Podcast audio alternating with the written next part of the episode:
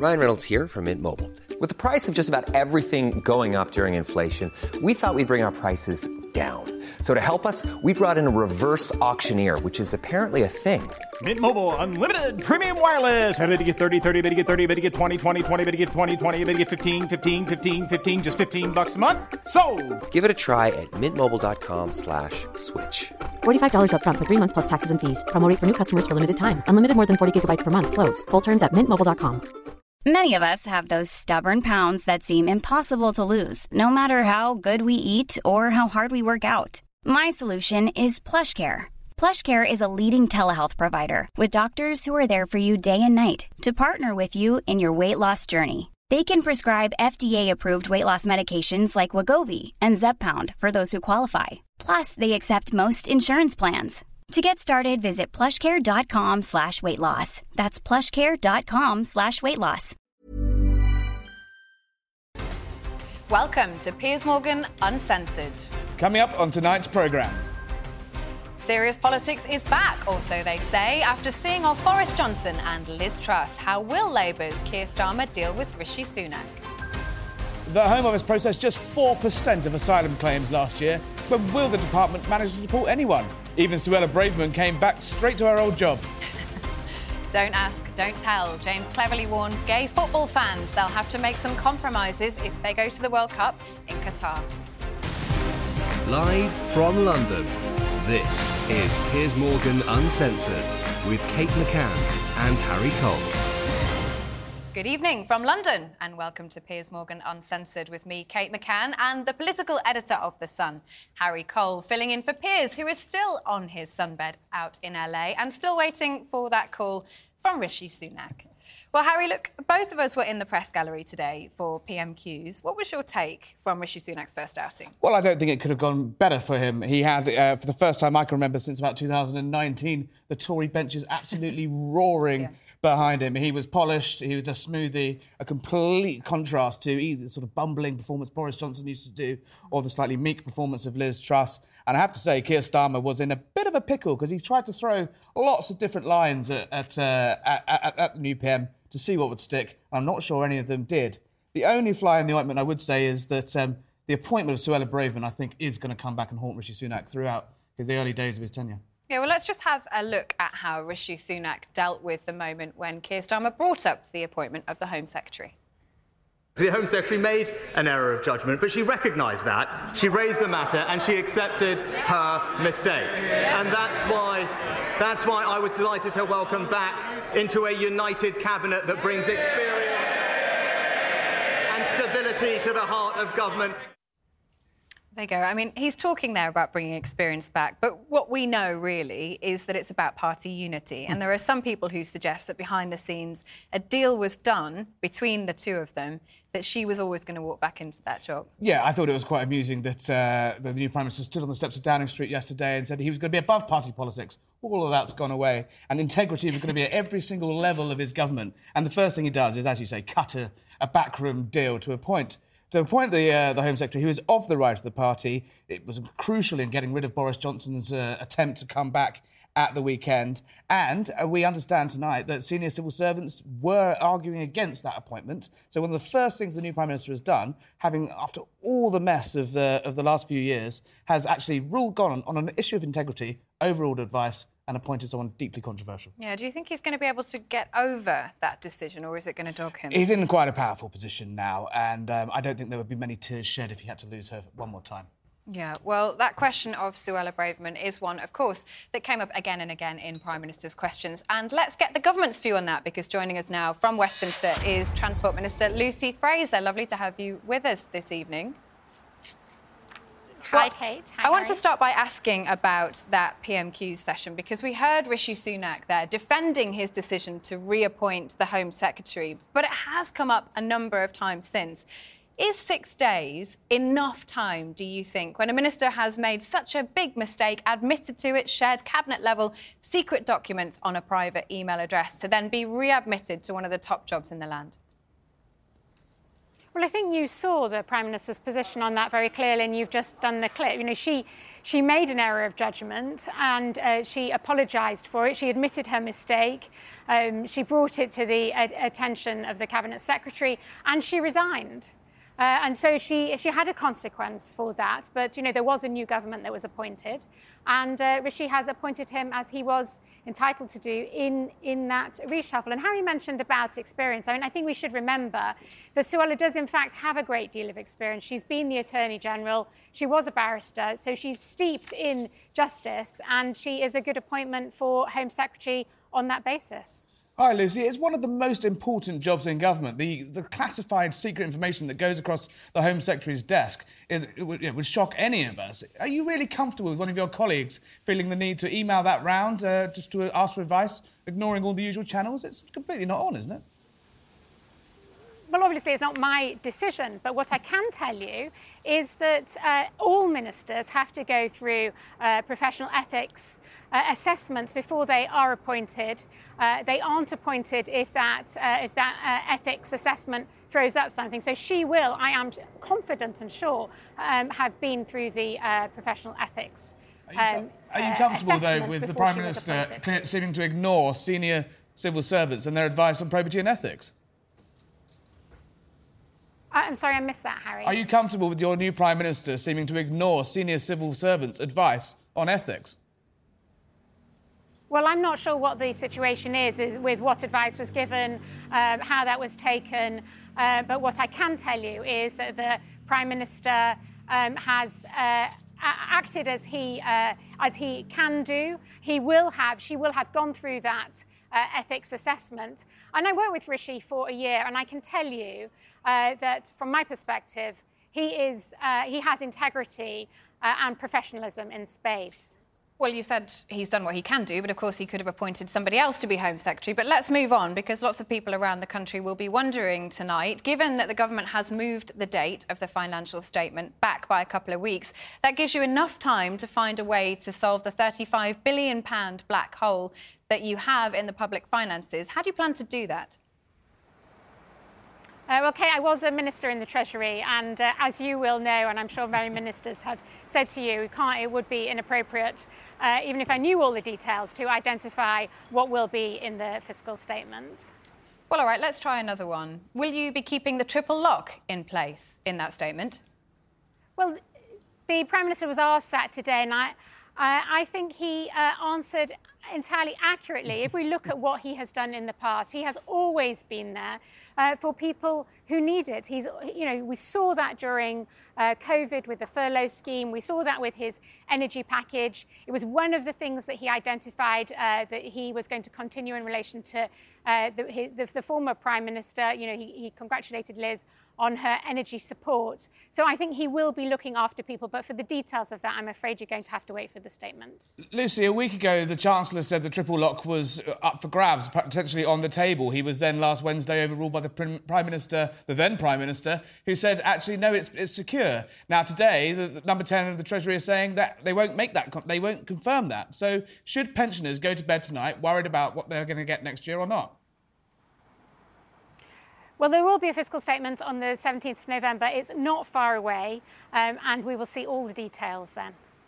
Another big issue tonight is migration. Um, is the Prime Minister going to have an answer for the other great debate that was going on in the previous administration a week ago about whether net migration should go up or down if it can get growth going? Where do you stand on that?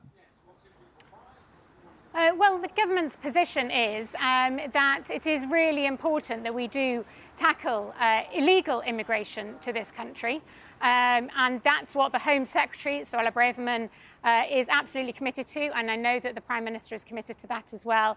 Uh, but we also do need to ensure that we have the necessary skills for people uh, who need to work in some industries here. So you're happy to see the numbers go up? I think the Prime Minister is committed to ensuring that we tackle uh, and, uh, the issue of immigration, illegal immigration. Uh, and I know that he's going to do uh, and is, very, uh, is committed to ensuring, in particular, we tackle the issue in relation to the channel boats uh, crossings, um, that, where those numbers are rising, unfortunately, all the time. But let's just separate those two issues out because what we were just asking you about was the overall number of people who are coming into the country in relation to growth. Many people say if you increase the number of people who come into the UK, who take up jobs here, then that will grow the economy pretty quickly. That's something that Rishi Sunak is going to need to do. I reference back to that £35 billion black hole. Are you saying that net migration should go up or down tonight? Well, there's a balance in relation to immigration, isn't it? And I know that what, uh, one of the things that Rishi was very committed to when uh, he was the Chancellor uh, was ensuring that people here are trained in the skills that we need for those jobs. He put together a significant package of support uh, for employers and employees, boot camps, upskilling. He was looking at the time he was Chancellor about how we could support uh, employers to give more skills uh, to their employees. So I know that he will look at that as well.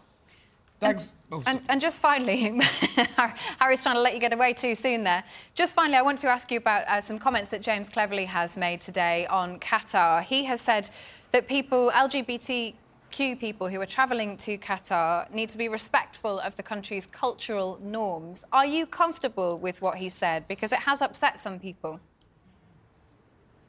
I think what, what James was talking about was. Uh, he, what he was saying, and as a foreign secretary, he will be extremely acute of, is the government always raises issues in relation to human rights and, and, and people's rights uh, with countries directly. And I'm sure he does that uh, as Foreign Secretary uh, with countries across the world.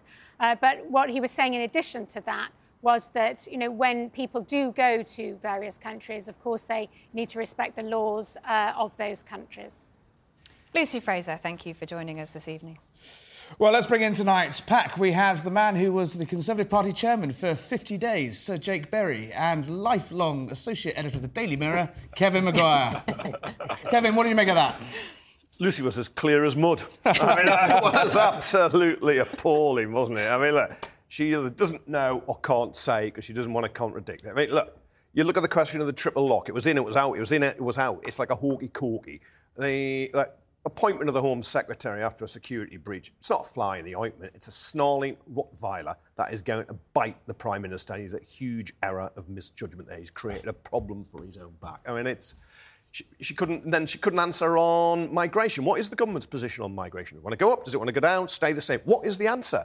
I mean, you've, if you've come in as a new prime minister and a fresh start, and you're going to restore order mm. after the instability of uh, Liz Truss, then it's a terrible start. If only somebody had written a book, Harry, on Liz Truss, or had a book coming down, out. Yeah. We'll put you down as on a maybe on, uh, yeah. on we, we can pre-order it. yeah, yeah, yeah. yeah the, the, link will be at the bottom. Um, Jake, we're going to come back to you to talk about uh, you losing your job very shortly. But I mean, what did you make of that interview? Because Rishi Sunak is in a difficult position when it comes to his Home Secretary, but more to the point, some of these really big questions we still can't get the answers to. Well, look, we heard yesterday from the Prime Minister that he's going to implement the Conservative Party manifesto. He said it on the, yeah. the steps of Downing Street. So there's good and bad bits of that. There's good so and bad bits of that, Kate. It? So it means that you can keep that mandate by 19 million people that Boris Johnson won.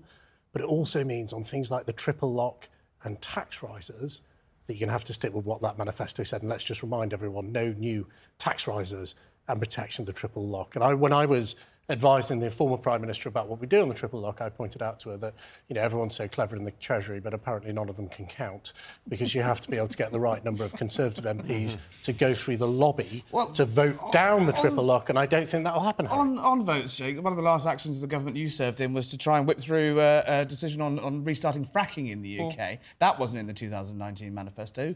Do you think that was a good idea? Well, I do actually. I've always been quite supportive of fracking. You say that even as a Lancashire MP.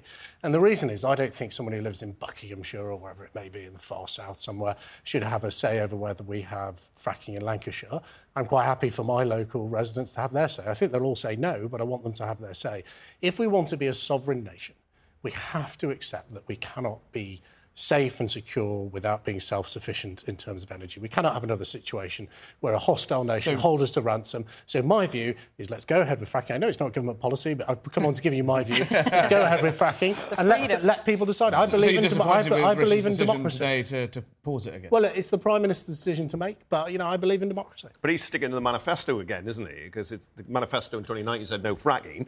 And then all of a sudden, Liz Truss said we're going to have frack, I think fracking. You're the only person who read it. yeah, but it, I know the, I know the number of times it's been broken, which is pretty frequently. Talking Kevin, I mean, the, the question really now for Labour is how do they counter Rishi Sunak? Because yep. it's the first outing today. I mean, lots of people suggesting that Keir Starmer tried a good game but didn't quite manage to land a blow on the new Prime Minister. Yeah, well, I think he did on the Home Secretary. Mm. Uh, I think pensions, that was the SNP, but we can see there's a problem there. I think he landed a, a blow, you might say it's sly, on non DOMs, uh, drawing attention to the Chancellor's vast wealth when he's about to make cuts on ordinary working people. And that is going to be very hard for somebody who is a 222nd richest person in the country with his wife, you know, twice the wealth of the king, yeah. 730 million, to then, to then be telling people on low wages to tighten the belts. Well, Labour's got an interesting position on this because we understand that Sir Keir Starmer had told his party not to talk about Rishi Sunak's vast wealth and not to talk about the politics of envy, as it has been called.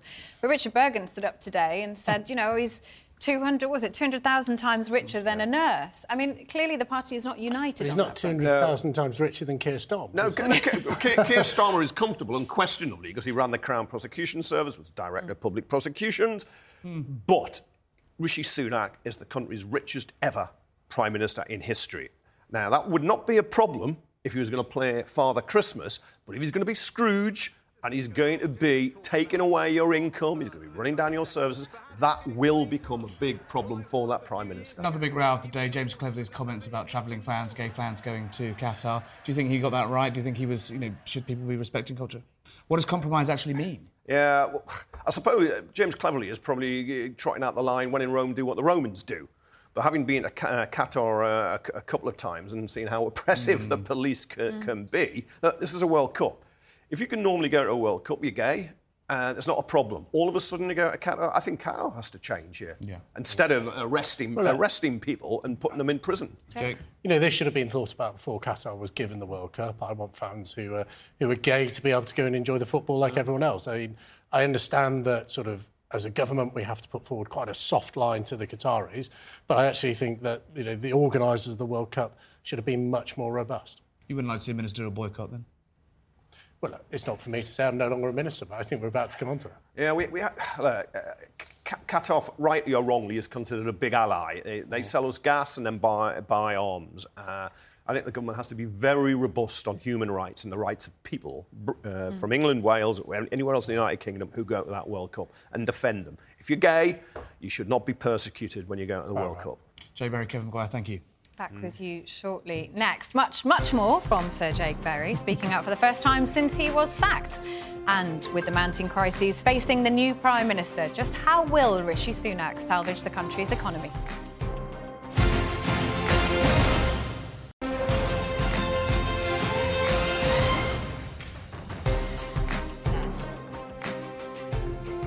Welcome back. Sir Jake Berry and Kevin Maguire are still with us. So, Jake Berry, you were fired after 50 days in a job you've always wanted. Must have hurt. Well, even the best it? things must come to an end, Harry. um, you know, it was an amazing opportunity to work really closely with Liz Truss as Prime Minister. But I accept that you know, there's two real appointments that are very close to the Prime Minister. The first is the party chairman, the second is the chief whip. Unfortunately, come in and out with your Prime Minister. I'd, ho- I'd hoped for a few more days, but it was a great privilege to have the opportunity to do it. You were with Liz Truss in those final, final moments in Downing Street, some of those meetings where everything was thrashed out. What was it like in there? What was the mood like? I mean, when did she really know that it was over? Well, look, the, the former Prime Minister was always very chipper. Um, and she was a fighter, not a quitter, as I think she said to Parliament. but then um, quit. But then she well, quit. You know, I think there came a point where she realised that the, the, the all the newspapers, including ones that are traditionally supportive of the Conservative Party, had really made their mind up about her. Colleagues had made their mind up about her. And there was no real way of fighting back. And that was compounded.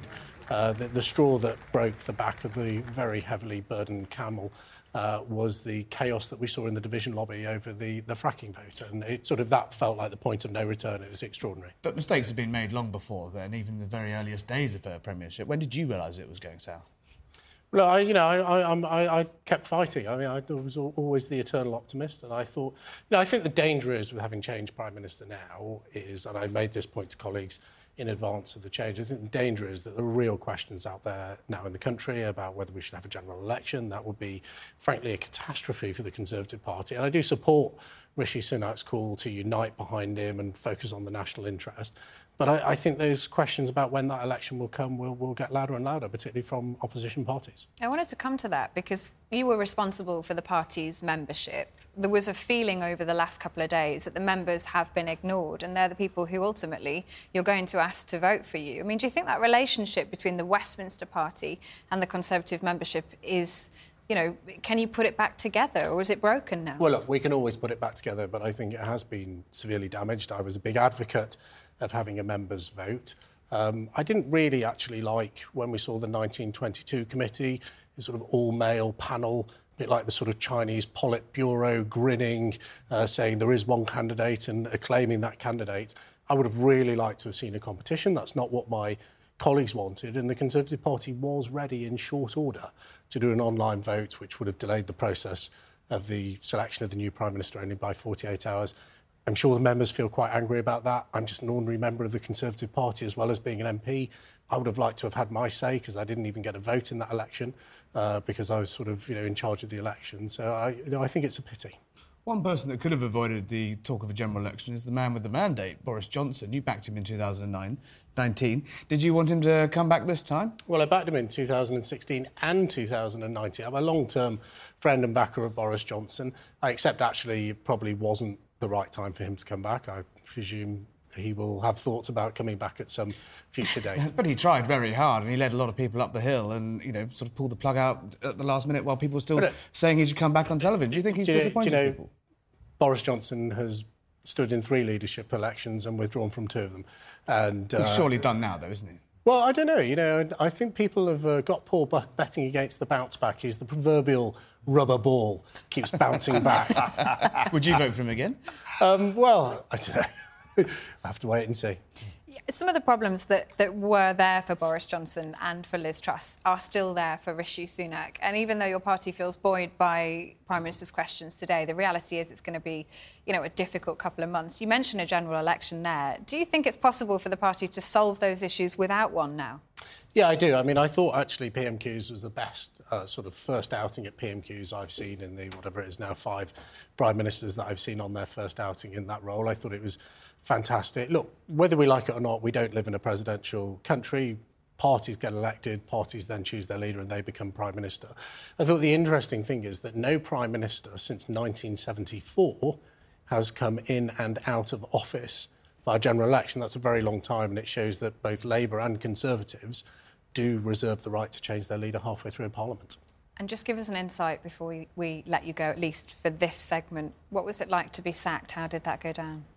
Look, I understand. I've known Rishi Sunak a, a, long time. I went in and he gave me a sort of speech about you know all the things I'd done, which he thought were great, which was nice to hear. But then ultimately, you know, there just aren't enough seats around the table for everyone but to have a job. You knew it was coming, and, didn't you? At that you know, point? well, I'd, I'd, I'd, I'd gone out to bat for the Prime Minister, both during the, the former Prime Minister, both during the leadership election and in her last days in Downing Street. And as I say, it was a personal appointment. I was very personally loyal to her.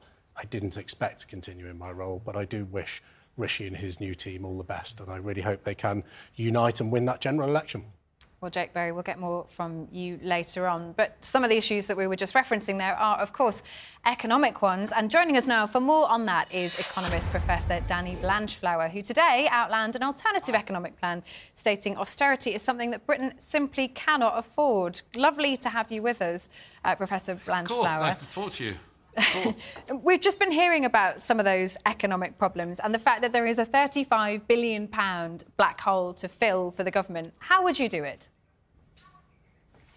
Well, let's just start and say that, that we've seen calming and we've seen an improvement in the pound and we've seen bond yields come down, but the economy is in recession. It's, there's data we've had out in the last couple of days saying basically there's recession coming. We don't know how deep and we don't know how long.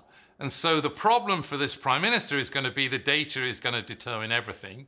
And think back to 2008. We're not that dissimilar by about September 2008 talk was raising interest rates and trying to cut public spending. Well, the reality is you can't do that In a recession, you're probably going to have to do exactly the opposite. You're probably going to have to cut interest rates and you're probably going to have to increase public spending. But there's the dilemma. On the one hand, there's a call to cut spending. On the other, there's a call to, to basically raise it. And if you don't, that's going to be a problem because uh, we have to talk about how are you going to cut it? I mean, if you think of the size of that number, the, the UK's defence budget is about 40 billion pounds. So if you think there's a hole in the finances of 30 or 40, well, where are you going to cut from? So that's obviously the question. And the markets, they like what they've seen on the last couple of days. The question is, how is he going to cope going forward? And is he going to show the great flexibility he showed in 2008? I hope so. But this, this may well be a poison chalice because the economics is going to drive the politics. Danny, can you see uh, the new Prime Minister, Rishi Sunak, who spent a long time saying he's a tax cutting chancellor yep. before he became Prime Minister? Can you see him in any way not having to put up taxes? Well, it's certainly not a time to put up taxes. I certainly agree with that, and I think that's probably a, a, something he's going to be able to go along with. He's, but he's, the question is, how is he going to prevent the economy from collapsing? I mean, we had data this week. It's really just come this week made clear. So we've had things called the surveys from purchasing managers say the UK's entered recession. We've had data on retail sales and output. So the question is, does that get worse? Does he respond and say, well, I'm going to have to scrap the, the, the, plan that I have. They've already put it back a couple of weeks. And the reason is they have to take stock and think if we do this, what's the OBR going to say? Are they going to say that this is a sensible thing to do? And I think you know, it, it, everything's on the table. We're really going to see if you if you try and go down the road of cutting public spending, what's the public going to say? What's the public going to do, given you're so far behind in the polls? And what's the Tory voter going to say? They're not going to be happy about seeing collapse coming all around them. So I think we're sitting and waiting. The markets have responded positively. But each day we're going to watch and see how the data comes in and how Sunak responds. I think his greatest strength is probably he's shown that he can be flexible and he's going to have to be. Mm. The problem is, though, the reality here is that by 2026, 40% of day to day government spending is going to be going on the NHS. That is a huge amount of money. I mean, is that sustainable? Well, the question is um, how, you, how else are you going to pay for it? Now, there are obviously you, you ask, is it sustainable? I mean, the population is aging. How are you going to deal with it? So there are a number of things you can do. You can go use the central bank. We proposed that in, a, in an article in the Daily Mirror today. I mean, the question is, what does the public want?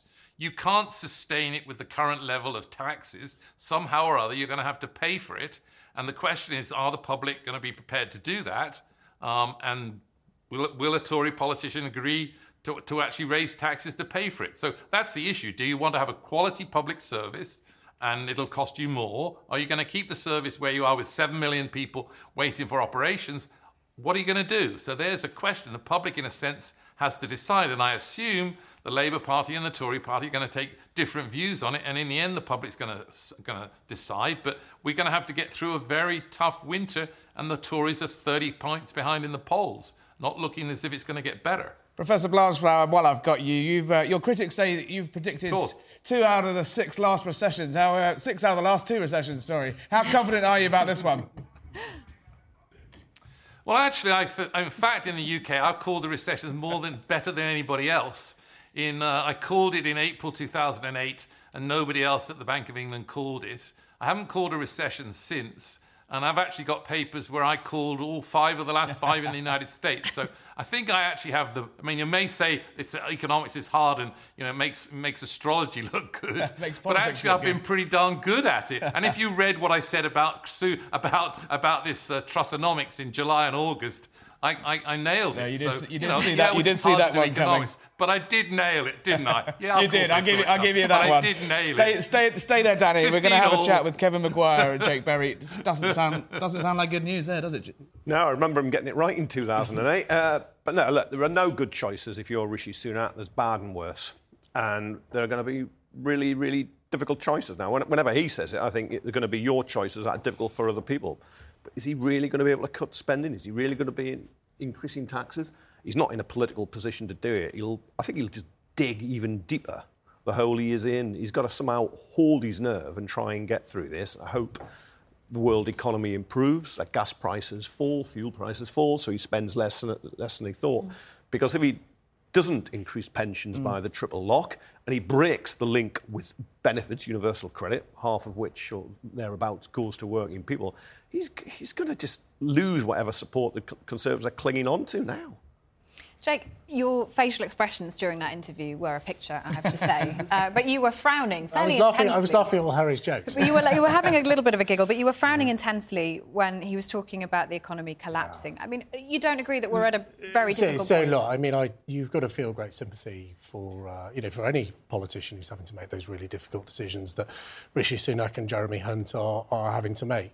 It is very, very difficult to get Conservative MPs in red wall constituencies to start voting to break the link between the pensions, the triple lock, to break the link between earnings and benefit uprating. It's a really, really difficult scenario. But if, as the government has said, that they want debt to be falling as a proportion of GDP, then the, you know, they need to have a plan to grow GDP. And we've heard this evening that most of the supply side reforms are going to be scrapped as proposed by the mm. former Prime Minister Liz Truss. And if you do all of that, it's hard to see where the growth is going to come from. And then you get into this sort of death spiral of cuts. And I think that you know, we have learned from the yeah. sort of 8, 9, 10 uh, recession, yeah. 20, 2010 recession, that you, you can't cut your way to prosperity.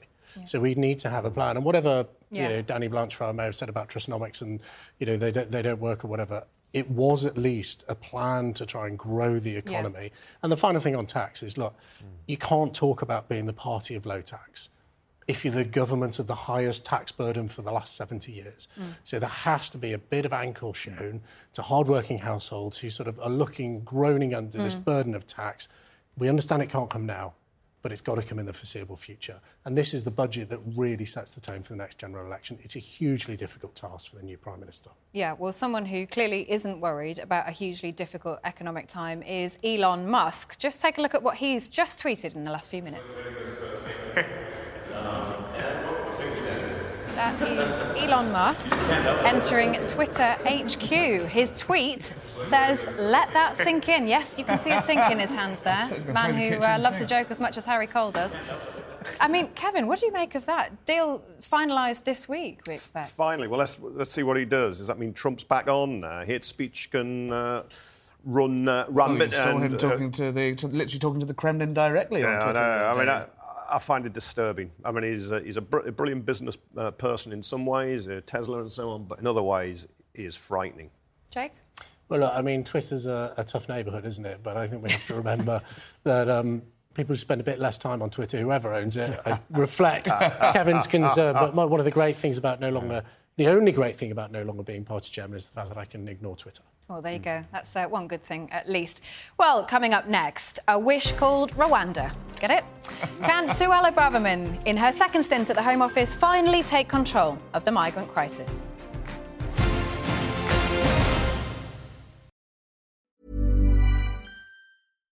If you're looking for plump lips that last, you need to know about Juvederm lip fillers. With Juvederm Volbella XC and Juvederm Ultra XC, your lip look, whether it's subtle or bold, can last up to one full year with optimal treatment and no additional maintenance. Find a licensed specialist and see if it's right for you at Juvederm.com today. That's J U V E D E R M.com. Add fullness to lips in adults over 21 with Juvederm Volbella XC or Juvederm Ultra XC. Do not use if you have severe allergies or a history of severe allergic reactions, or if you're you're allergic to lidocaine or the proteins used in Juvederm. Tell your doctor if you have a history of scarring or taking medicines that decrease the body's immune response or that can prolong bleeding. Common side effects include injection site redness, swelling, pain, tenderness, firmness, lumps, bumps, bruising, discoloration, or itching. As with all fillers, there's a rare risk of unintentional injection into a blood vessel, which can cause vision abnormalities, blindness, stroke, temporary scabs, or scarring. For full important safety information, visit juvederm.com. You should celebrate yourself every day, but some days you should celebrate with jewelry. Whether you want to commemorate an unforgettable moment or just bring some added sparkle to your collection, Blue Nile can offer you expert guidance and a wide assortment of jewelry of the highest quality at the best price. Go to Bluenile.com today and experience the ease and convenience of shopping Blue Nile, the original online jeweler since 1999. That's Bluenile.com. Bluenile.com.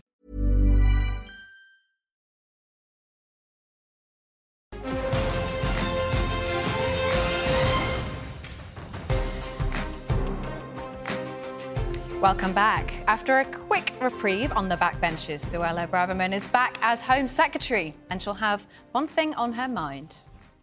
I would love to be here saying, well, claiming victory. I would love to be having a, a front page of the Telegraph yeah. with a, fly, a plane taking off to Rwanda. That's my dream.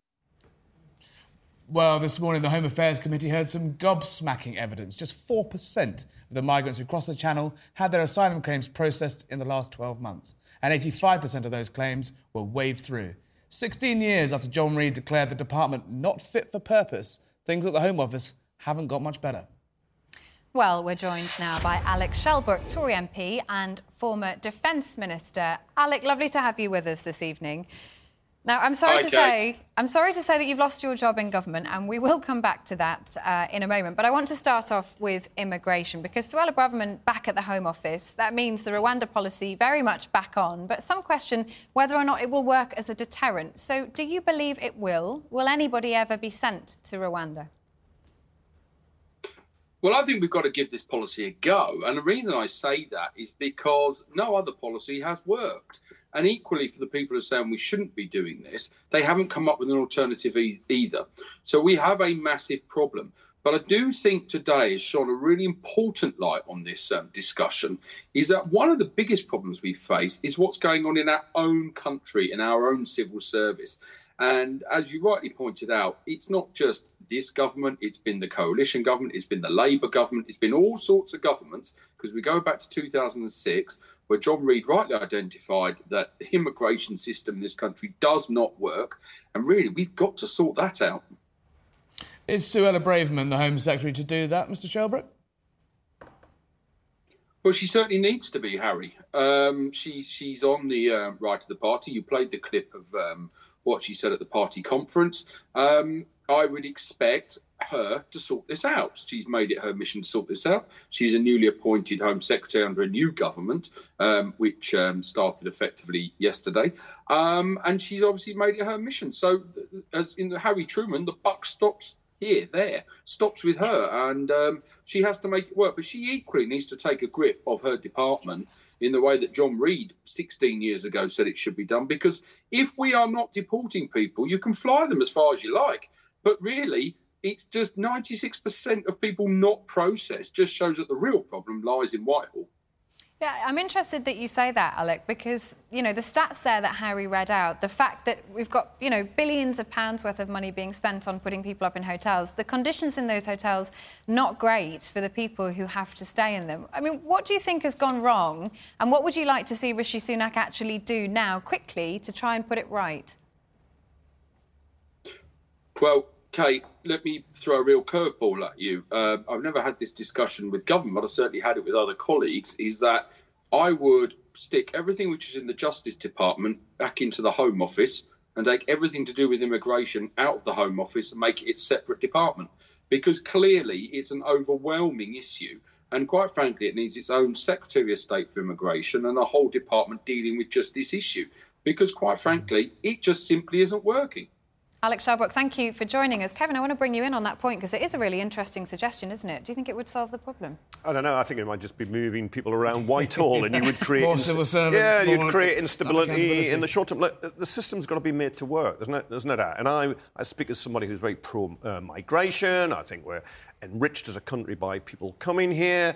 But you've got to have a system that works, and that includes processing claims and allowing people to come legally because some of the people coming across the, the channel I think more than half of them are allowed to stay once they are processed yeah. and once they are here. But we're just trying to lock them out and use the channel as a, as a moat, and it's not working. Mm. So, Jake Berry, you served in the government with Suella Braverman. Is she the right person to fix this?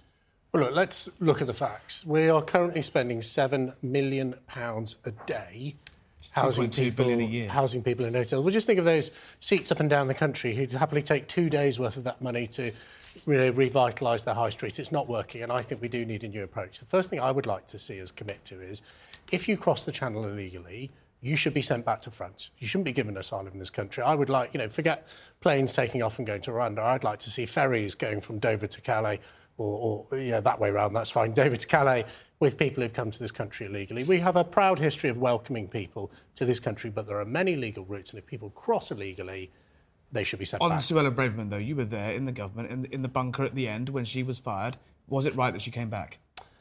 Well, uh, six days is a long time in politics, so Not it's long- for the it's for the in sin it's for the new prime minister, and he must be free to appoint whoever he wants. But look, what I would say is, from my own knowledge, there were multiple breaches of the ministerial code. In fact, from a Multiple? pr- multiple breaches of the ministerial code. It was sent from a private email address to uh, another member of parliament. She then sought to copy that individual's wife and accidentally sent it to a staffer in parliament. To me, that seems a really serious breach, especially when it was documents relating to cybersecurity, as I believe. That seems a really serious, serious breach. The cabinet secretary had his say at the time. I doubt he's changed his mind in the last six days, but that's a, that's a matter for the new prime minister. And did she hold her hands up to it in that meeting? Did she admit it? Well, I wasn't. I wasn't in the meeting, but as I understand it, the evidence was put to her, and she accepted the evidence rather than the other way around. Jake Berry, Kevin Maguire, thank you very much. Still ahead, just 25 days from Qatar 2022, and with controversy over the country's record on gay rights hotting up, should players and fans be showing up at all? That's next.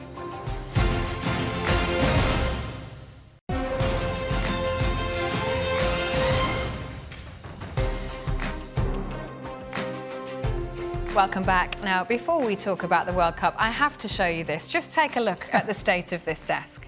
Harry Cole's side of the desk. Um, it's fine. Looks like a messy boy's bedroom. My side of the desk, and I did not set this up. Just look at that. Calming music, exactly how it ought to be. Yes, I'd like a little halo, that's right. Uh, but welcome back. We are heading to the World Cup now. It's happening this winter. Now, if you are going, don't forget your passport, don't forget your tickets, and apparently, don't forget to hide your sexuality. After LGBT, LGBTQ activist Peter Tatchell was yesterday stopped from protesting against the Gulf states' attitude to gay people, Foreign Secretary James Cleverly this morning advised visitors to respect the culture of the host nation. I have spoken to the Qatari uh, authorities in the past about gay football fans going to watch the World Cup and how uh, they uh, how they will treat our fans and international fans, um, and you know they want to make sure that football fans are safe, secure, and enjoy themselves, and they know that that means that they are going to have to make some compromises in terms of uh, what is, uh, you know, an Islamic country uh, with a very different set of cultural norms to our own.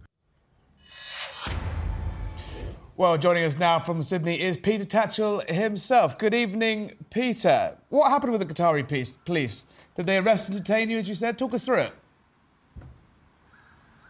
Well, I was standing outside the National Museum of Qatar on a main busy road by a big roundabout um, for about 35 minutes before state security and the police arrived.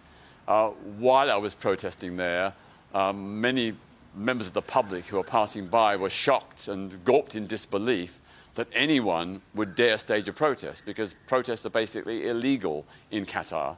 Um, when the security and police arrived, um, they uh, took away the placard.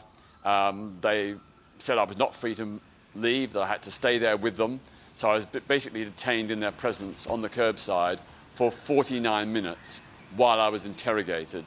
Um, at the same time, they spotted that my colleague from the Peter Tatchell Foundation, Simon Harris, was taking photographs and went over to him and seized his mobile phone and deleted um, most of the videos um, and still photographs that he'd taken.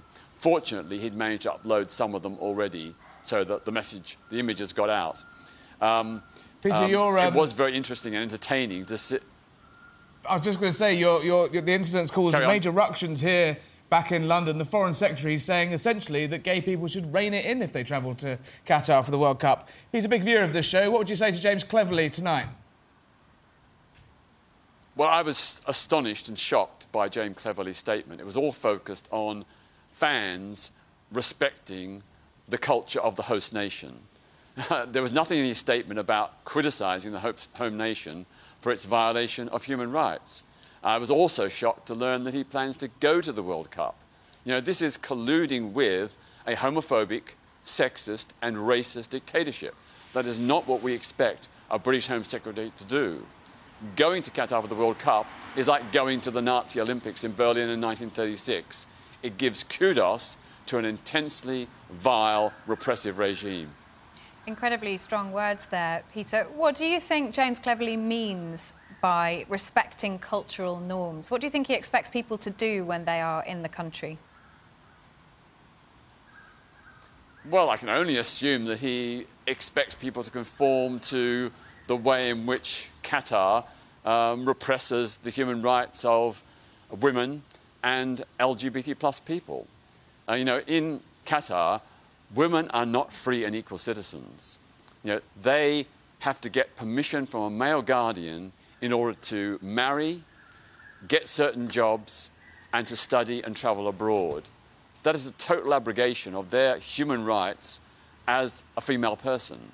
Um, you know, James Cleverly should be focusing on those abuses and not expect that female fans going to the Football World Cup have to behave in a way that denies women and LGBT plus people the dignity and respect that they deserve.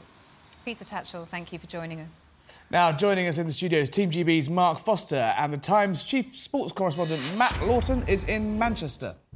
Mark, lovely to have you with us. I just want to start on those James Cleverly comments. I mean, how does it make you feel to hear the UK government essentially saying compromise who you are? And, you know, would you be going? Um, I suppose, as Peter mentioned it there, first of all, isn't it? Rather than stating and having a go at the way that they are in their country. First of all, it was will respect their their rules, which I kind of get in a sense. Mm. Um, but I mean, from, from my point of view as an athlete, I suppose as an athlete or as a footballer, when your whole uh, career has been about representing your country and going somewhere, I don't really, I kind of don't put the onus on the athletes. I'd like to say that they wouldn't go. Mm. But ultimately, it comes down to why did FIFA put a championship there in the first place? But as a gay athlete, doesn't that mean you have to stop being who you are? Uh, I, sup- well, I suppose. Well, I'm not. Well, for, for, me, when I went to the Olympic Games, I didn't. It wasn't about what I was doing in the streets, and no. it wasn't about. You know, I was there to do a job, and that was my job, so to speak. But uh, I was never put in that position. Mm. So I never had, and things have changed an awful lot from when I when, when the good thing is we're talking about this, yeah. as opposed to, uh, I wish the World Cup wasn't there, and I wish that people wouldn't go there and do events, but, but they do, and it's all about money. But you're talking about the athletes so far and the politicians. What about the fans? Do you think the fans should boycott? Is that fair on them? Uh, well, it's going to be interesting, isn't it? Because I think isn't there, isn't there like no drinking policy? and we all know what fans are like. So I wonder how they're going to actually contain the fans when it comes to it anyway. Um, does the boycott start with the fans not going? Does the boycott start with people not watching on television back at home? Mm. I mean, I love the World Cup. W- will I watch it? Yeah, I probably will, just because I love the World Cup. But it's one of those situations whereby I think unless people do make a stand, and that's what Peter did there by going over and making a stand and doing a protest, which you shouldn't do, unless people do something, and that's always been the, the thing with LGBT rights, unless someone does something that stands out and takes the flak for it, nothing changes and nothing happens. Yeah. Let's bring in uh, uh, Matt Lawton in Manchester. Matt, you were there that night, that day that uh, Qatar won the bid for the World Cup. Was it a stitch up? Well, given that the, the people that voted uh, on the FIFA Executive Committee. It was only a couple of years later in the same place that they were being dragged out of the hotel with blankets over their heads by American federal officers. Um, yeah, you've got to say, despite Qatar's denials of any kind of corruption, um, it, it, it, doesn't look right. We've seen on so many occasions that these major sporting events, the process by which they are awarded, has been corrupted and it it absolutely stunk at the time. I remember standing at the bottom of the steps of the Bar Hotel in Zurich, and William, uh, David Cameron, Prince William, David Cameron, and David Beckham coming down the stairs, and they you, you could tell they thought they they had it in the mm. bag, and the next day they got one vote. So yeah. um, it's look, I agree with Mark and Peter. It, it shouldn't be there. That this decision was made 12 years ago when people like Harry Kane were still at school they shouldn't be the ones that are punished for it. But I tell you what depresses me about it is the fact that I, I, I interviewed the, the head of the World Cup organising committee in Doha three years ago.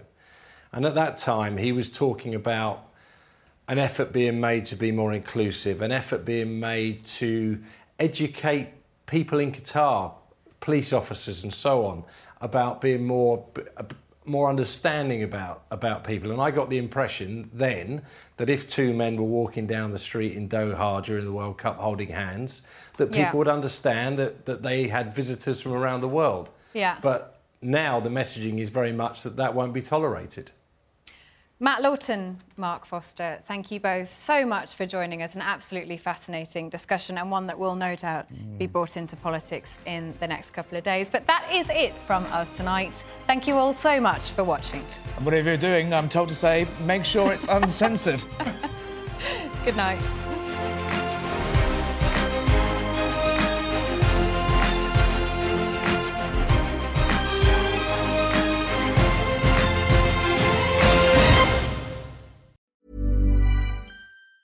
Hi, I'm Daniel, founder of Pretty Litter. Did you know cats tend to hide symptoms of sickness and pain? I learned this the hard way after losing my cat, Gingy. So I created Pretty Litter, a health monitoring litter that helps detect early signs of illness by changing colors, saving you money and potentially your cat's life. Pretty Litter is veterinarian developed, and it's the easiest way to keep tabs on your fur baby's health right at home. Go to prettylitter.com and use code ACAST for 20% off your first order and a free cat toy. Terms and conditions apply. See site for details.